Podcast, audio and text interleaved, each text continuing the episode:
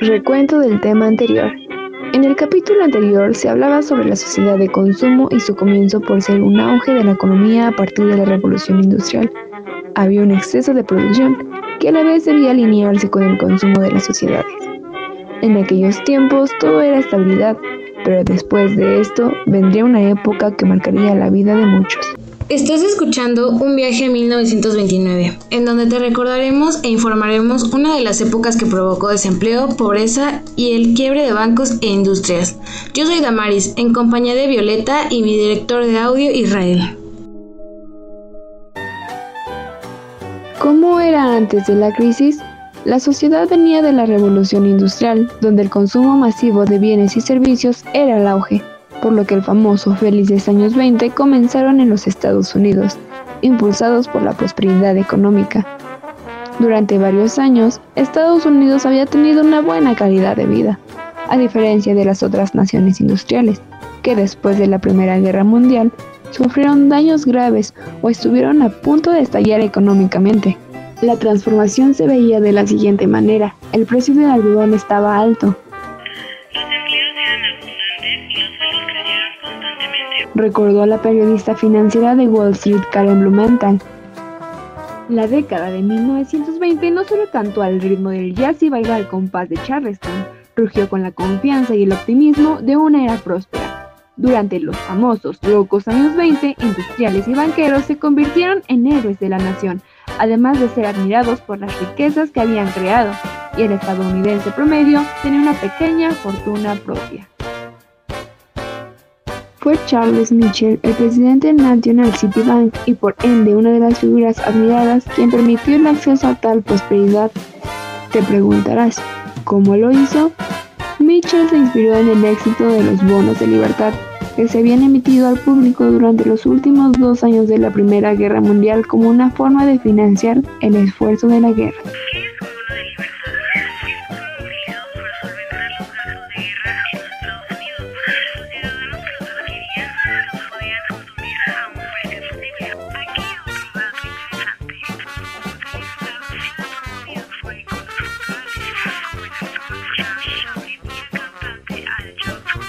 Y seguimos con los hechos.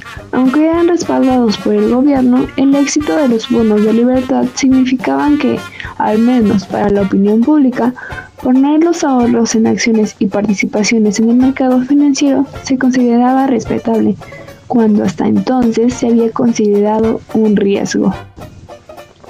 Mitchell abrió oficinas de corredores en todo el país para satisfacer y alentar aún más este ataque en el mercado de valores.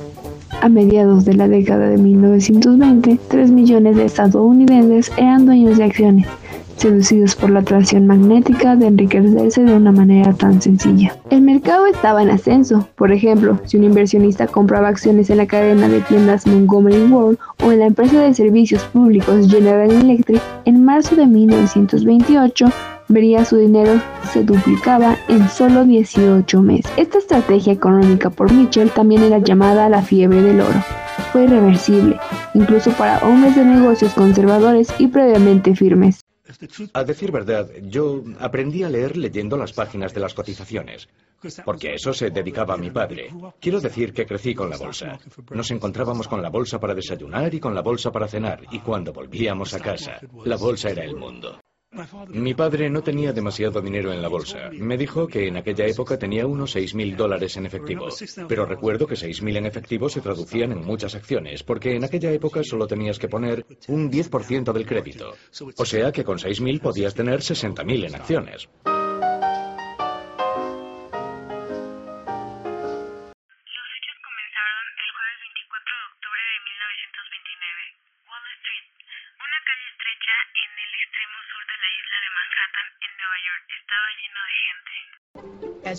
Cuando empezó a llegar gente a negociar con sus acciones el 24 de octubre, se notaba la sensación de que tal vez había cambiado algo, de que había algo diferente. De repente no había solo compradores. La gente estaba deseando vender, pero no había compradores para las acciones y los precios empezaron a caer.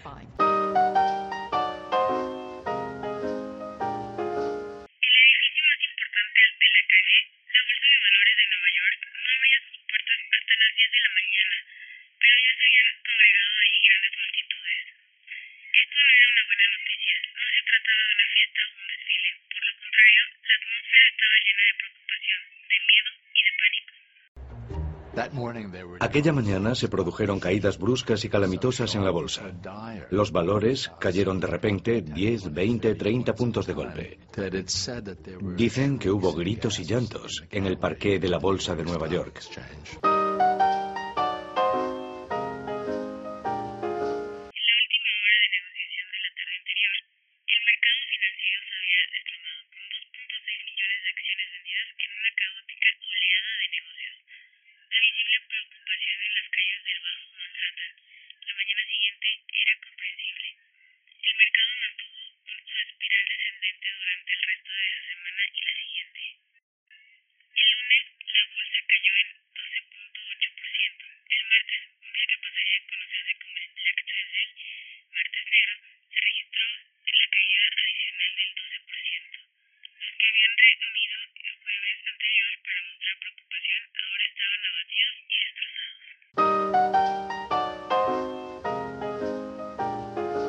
Mi padre lo perdió todo.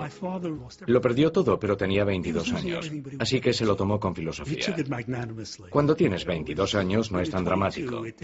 La gente que lo rodeaba era gente mucho más establecida, de 50 a 60 años. Habían perdido los ahorros de toda una vida y sentían un pánico absoluto.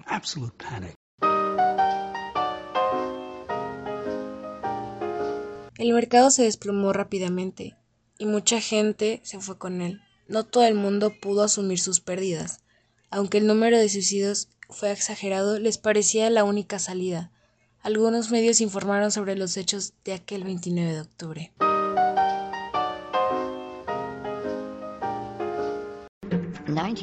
En 1929, cuando se desplomó la bolsa, yo era una niña. Solo tenía siete años.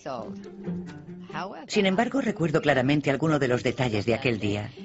No había muchos medios de comunicación y cuando ocurría algo extraordinario, los periódicos sacaban un extra. Le llamábamos extra y costaba dos centavos. Aquellos niños con sus gorras de visera iban corriendo por las calles gritando, extra, extra, leanlo todo sobre la noticia. E invariablemente alguien salía de casa, bajaba a la calle, compraba el diario por dos centavos y nos enterábamos de lo que ocurría. Y así fue como nos enteramos del crack.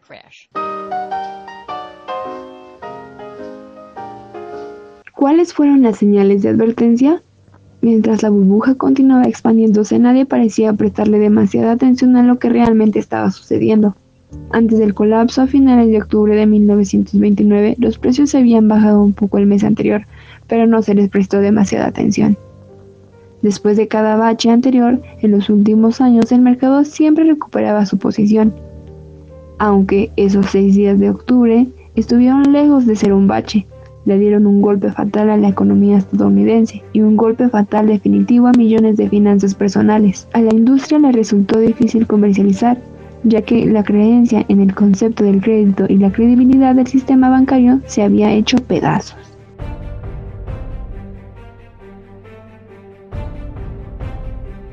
Causas y consecuencias de la Gran Depresión. Fue una de las terribles crisis económica originada en los Estados Unidos, el mercado de valores se embarcó en una caída constante en abril de 1931 que no terminó hasta 1932, cuando el Dow Jones dio a conocer el punto más bajo en el que estuvo el mercado de valores desde el siglo XIX. La lucha por conseguir el dinero para seguir operando y pagar salarios fue intensa. El desempleo también aumentó espectacularmente. Seis meses después de los acontecimientos de octubre de 1929, el total de desempleados se había más que duplicado a 3.25 millones. Los desempleados rurales se mudaron en masas para encontrar trabajo. En estos tiempos a todo era incertidumbre económica. El tejido del mismo de la sociedad estadounidense comenzó a separarse. La quiebra de bancos de otros países contrajo el crédito, lo que desencadenó diversas consecuencias como la disminución del consumo y de los precios, lo cual afectó a muchas empresas. Además, de 1930 a 1933 se da la suspensión de pagos de miles de empresas al punto de llevarlas a la quiebra. También cayó estrepitosamente el comercio internacional al reducirse el valor de las importaciones y exportaciones. Esto desembocó en más bancarrotas. En suma, la economía mundial estaba ante una depresión que trajo la miseria a millones de países industrializados. También se ha destacado que fue el desplome de la bolsa en 1929. Generó incertidumbre y en ello afectó a proyecciones a futuro entre los empresarios y la población, generando inseguridad en los inversionistas y reducción de compras con afectación en el sector industrial. Los posteriores desplomes de las bolsas en otros países acentuaron estas tendencias. Dentro del sistema bancario internacional, la quiebra del banco alemán más importante en 1931 generó pánicos bancarios, reiteros de depósitos y fuga de capitales, a tal punto que se declaró en este país no estaban en condiciones de pagar las reparaciones de guerra, noticia que agudizó la crítica situación, llevando al cierre por algunas semanas de los bancos más importantes.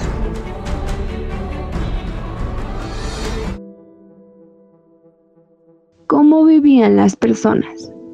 El campo de los Estados Unidos fue uno de los lugares donde más afectó la crisis. Existe una fotografía de Dorothea Lange, la madre migrante. Refleja la cruda realidad. Lange realizó una serie de fotografías de la Gran Depresión, pero esta, de 1936, es la más famosa. Al respecto, la fotógrafa comenta. La desesperada y hambrienta madre. Ella tenía 32 años. Me dijo que había estado viviendo de la verdura congelada de los campos de los alrededores y de los pájaros que mataban a los niños. Durante la crisis había una parte de la humanidad que luchaba por cumplir el respeto étnico y el equilibrio social. En el siguiente capítulo se remontará a la historia del siglo XX, cuando los derechos de los afroamericanos no eran contemplados. Así conoceremos el detonante que trajo un cambio para la participación ciudadana. Después de haber escuchado los acontecimientos de la llamada Gran Depresión, por si aún no te queda claro, se conoce como Gran Depresión o Crisis del 29 a un quiebre de la economía internacional que tuvo lugar en el año de 1929. La Gran Depresión se prolongó a lo largo de la década de 1930 en unos países y hasta la década de 1940 inclusive en otros, sumándose a las causas de la Segunda Guerra Mundial. No fue una sorpresa que en las elecciones presidenciales de 1932 Hoover fuera destituido de su cargo. Su sucesor, el demócrata Franklin D. Roosevelt, ganó con el 57.4 del voto popular. El mandato que le concedió su fuerte victoria, junto con las grandes mayorías que obtuvieron los demócratas en ambas cámaras del Congreso, permitieron que una valiente lucha contra la difícil situación del país. ¿Qué es el New Deal? Fue un programa de política económica puesto en marcha por el presidente de los Estados Unidos, Roosevelt, en 1933, que tenía como objetivo luchar contra los efectos de la Gran Depresión del país. Esa acción vigorosa y directa se produjo en la forma de 15 leyes principales destinadas a crear empleos y reiniciar la industria y la economía. Simbólicamente, la esperanza. La ley de banca emergencia tenía como objetivo estabilizar y por lo tanto restaurar la fe en el sistema bancario a través de la introducción del Seguro Federal de Depósitos. En tanto, la Administración Federal de Ayuda de Emergencia ofreció apoyo a los pobres de forma de mandas, comedores populares y oportunidades de empleo. El programa de Roosevelt, conocido como el New Deal, fue revolucionario en la forma de que colocó al gobierno federal hasta entonces casi invisible en la vida cotidiana en el corazón de la recuperación de la nación. Independientemente de cuán energizante fue el New Deal para la nación, no resolvió la Gran Depresión. El proyecto para reconstruir Estados Unidos, tanto material como psicológicamente, fue impresionante, pero la nación no estaba completamente unida detrás de la causa. La Gran Depresión terminó debido a eventos que estuvieron fuera del control del presidente, pero sí dejó a ciertas partes de la sociedad aisladas y sin apoyo.